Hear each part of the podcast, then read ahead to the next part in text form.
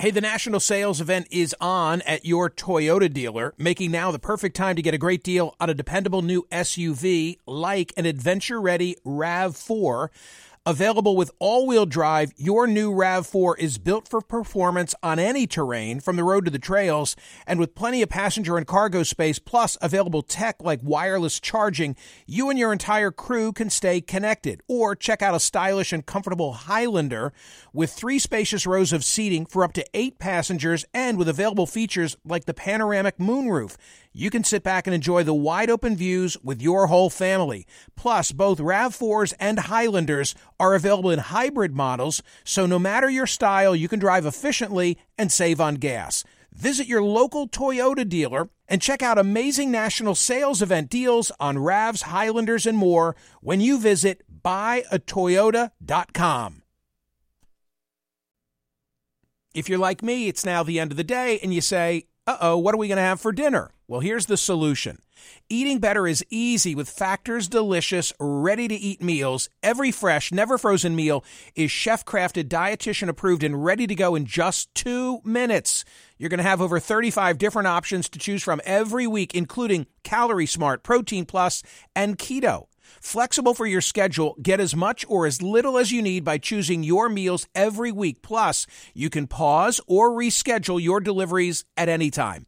Also, there are more than 60 add ons to help you stay fueled up and feeling good all day long. Factor is the perfect solution if you're looking for fast, premium options with no cooking required. Sign up and save. We've done the math. Factor is less expensive than takeout, and every meal is dietitian approved to be nutritious and delicious. What are you waiting for? Get started today and get after your goals. Head to factormeals.com slash smerconish50 and use code smerconish50 because you'll get 50% off.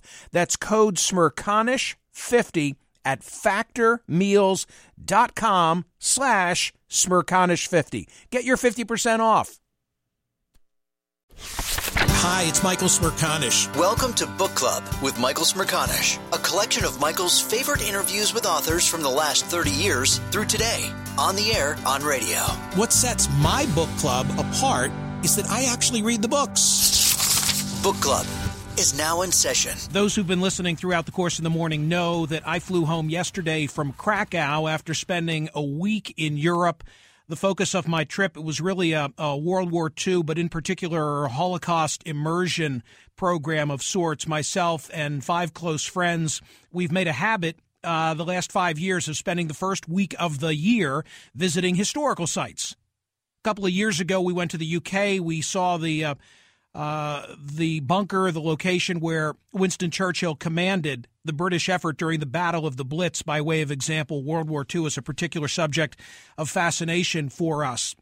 And I've been talking throughout the morning of my observations, in particular of my visit the last couple of days to Auschwitz and more specifically to Birkenau.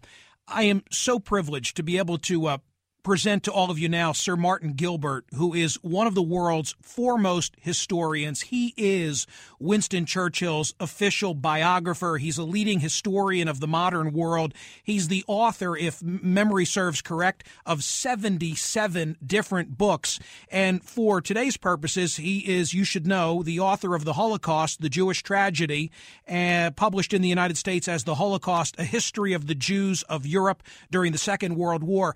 And he wrote a book that each member of my group read before we went overseas Auschwitz and the Allies. Sir Martin Gilbert, what a privilege to have you in Philadelphia. Thank you, sir. It's a pleasure to be with you. Uh, I have just visited the camps. I've described my experience. I've also talked about the lack of an Allied effort at a time when a great deal was known about what was going on inside of Auschwitz, inside of Birkenau. And I almost have to be apologetic in asking you a question that you've spent a whole book on, but why didn't the Allies do more? Well, curiously, the Allies did do an enormous amount. Principally, they took on at tremendous cost to themselves, uh, trying to destroy this massive, overpowering Nazi tyranny, which was murdering uh, many other people besides the Jews, though tragically the Jews were their largest victims. Ironically, when they were asked to bomb the railway lines, leading to the camp, Winston Churchill, the British leader, said do it very emphatically. Uh, but in those days, during the war, bombing by night was done by the British and bombing by day by the Americans. And when it was put to the Americans, uh, a relatively junior official in Washington, the Undersecretary of State for War, turned it down and it got no further. And that was a tragedy. Are you referring to John McCloy? Yes, indeed. And, and I, I, I, bring that up. talking with him about this many years ago, and he assured me that he did it not because he was anti-Jewish, but because he was worried that if they diverted, as he put it, bombing resources, though this wouldn't have been really a diversion. But he said if they diverted bombing resources on behalf of the Jews, then the Greeks would ask for diversions, and the Poles would ask for diversions, and the Serbs would ask for diversions. And he went rather pathetically through this list of if you like, rather annoying peoples who are under Nazi rule, who are sort of each of them seeking some special activity. He's a, uh, a Philadelphian, uh, Sir Martin Gilbert, and that's why I wanted to pay particular attention to John McCloy.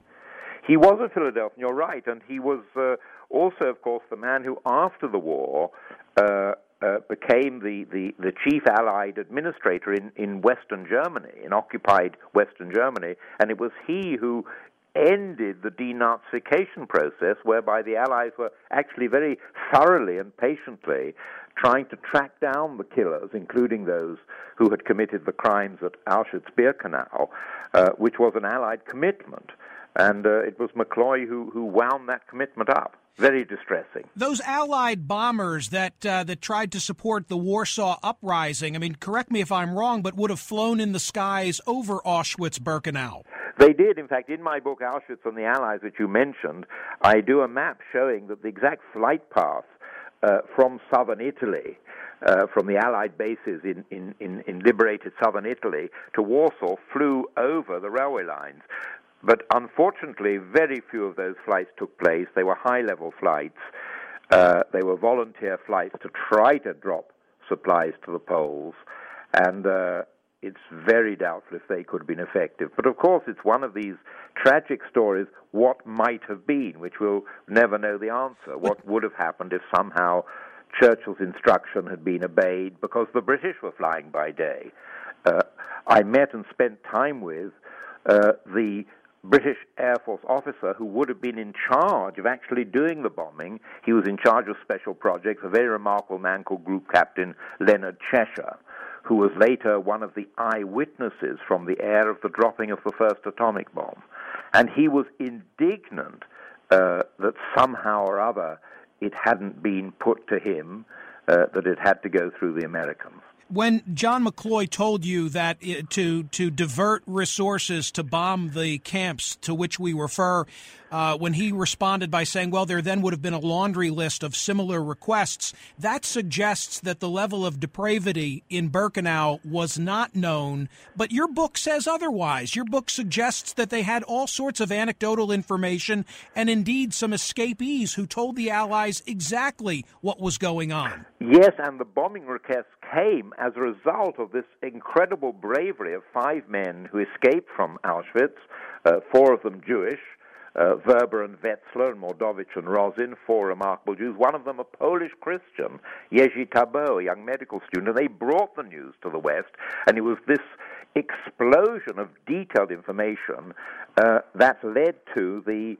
the um, the request for bombing and Churchill saying do it. One of the things which which I was fascinated and depressed by in talking to McCloy was that he clearly hadn't bothered to read this again, you know, he, he had his reason. And his reason was look, an enormous amount of stuff was coming across my desk. I couldn't be expected to read every piece of paper.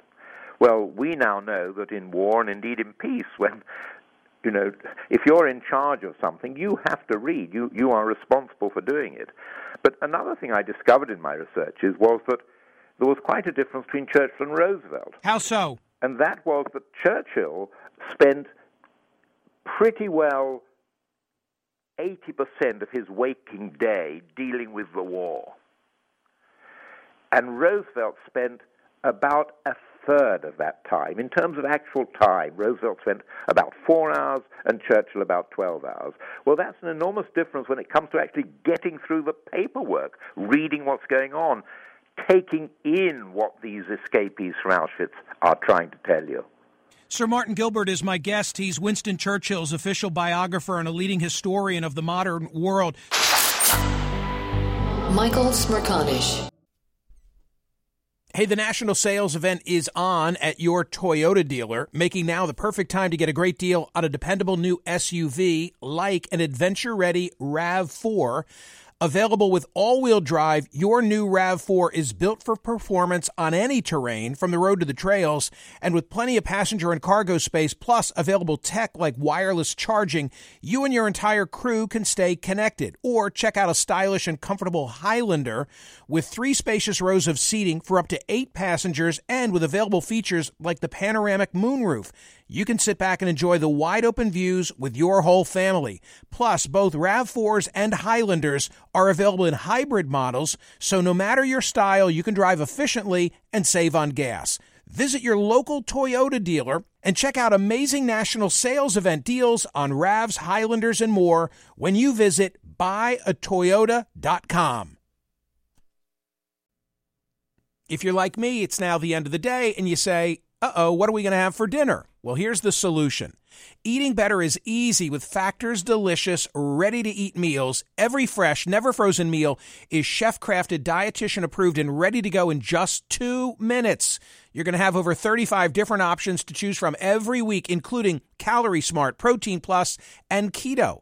Flexible for your schedule, get as much or as little as you need by choosing your meals every week. Plus, you can pause or reschedule your deliveries at any time. Also, there are more than 60 add ons to help you stay fueled up and feeling good all day long. Factor is the perfect solution if you're looking for fast, premium options with no cooking required. Sign up and save. We've done the math. Factor is less expensive than takeout, and every meal is dietitian approved to be nutritious and delicious. What are you waiting for? Get started today and get after your goals. Head to factormeals.com slash smerconish50 and use code smerconish50 because you'll get 50% off. That's code smerconish50 at factormeals.com slash smerconish50. Get your 50% off. Get more critical thinking at smerconish.com. Sir Martin Gilbert is my guest. He's Winston Churchill's official biographer and a leading historian of the modern world. Sir Martin, there were there were six individuals in my group that just came back from an overseas trip to Auschwitz, and each of us had read Auschwitz and the Allies, which which is your really benchmark analysis of what went on. And you'll pardon this, but one member of the group said that he found your book very informative and very dry. And we then had a dinner debate about the style in which you wrote the book. And it was decided by my group, which by the end of dinner was half in the bag, but decided nonetheless that you had written your book in a very deliberate, non hyperbole fashion so that you would, in essence, have been creating a record that could never be disputed about the level of information that was given to the Allies. So, my question is was that your thought process in assembling all this information? Absolutely. I've always, uh, when, when I write my books, before I send them to the publisher, I go through and, if you like, I cross out ed- every adjective and every adverb. Uh, I think that uh, the facts are so strong and so striking. And of course, one of the things I do in the book, and, and I think this perhaps goes against the dryness, is that I, I quote the people themselves. So I interviewed Vrba, the escapee, and tell his story in his own words. And his words, of course, are not dry at all. They're very emotional, and rightly so. So you have the mix of the historian saying, look, here are the facts. I've dug them up. They're not always easy to find, but here they are. I've tried to set them out clearly, hopefully. And here is the emotion from the participants. But in a way, I always feel it's for every reader to say, to, to be indignant at something, for every reader to say, that's a terrible story, or that's a great shame, or there's something the Allies did wrong.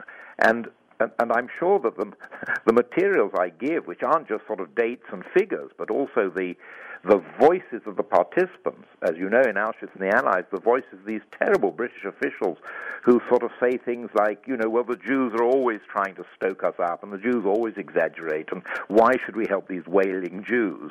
Those, those aren't dry pages. No, indeed, they're not. One other current subject that I'm I'm quite anxious to hear Sir Martin Gilbert's thoughts on. It's the subject of the Holocaust deniers of today, and more specifically, whether there should be laws as exist in 20 plus nations in Europe that make it against the law to question the existence of the Holocaust. I had, you'll be interested to know maybe, a very spirited conversation with our tour guide at Birkenau. And, and we were debating what's the best way to pass on the lessons of the atrocities that were committed in that camp. And we disagreed. I think it's by having an open exchange that's very fact intensive. And she said there are just certain things that are not subject to debate. What does Sir Martin Gilbert think on that issue? Sir Martin Gilbert thinks this is a very difficult question.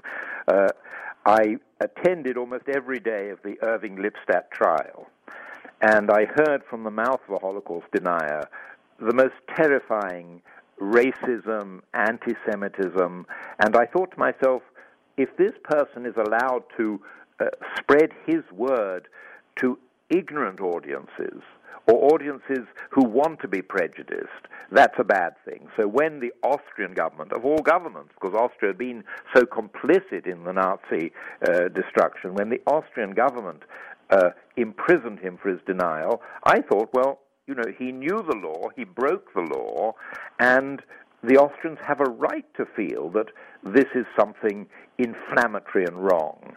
Uh, I've been much criticized by fellow historians who say, how can you put a historian in jail? But I think every country has a right to, to its own laws, and I think uh, I'm impressed if you say that your tour guide at Auschwitz said that, because although one might disagree, one might, as you say, free speech is, is tremendously important in our society, and debate and argument, and I'm all for that. I'm all for every Holocaust denier being able to speak in a forum where there's someone who is going to challenge him or her.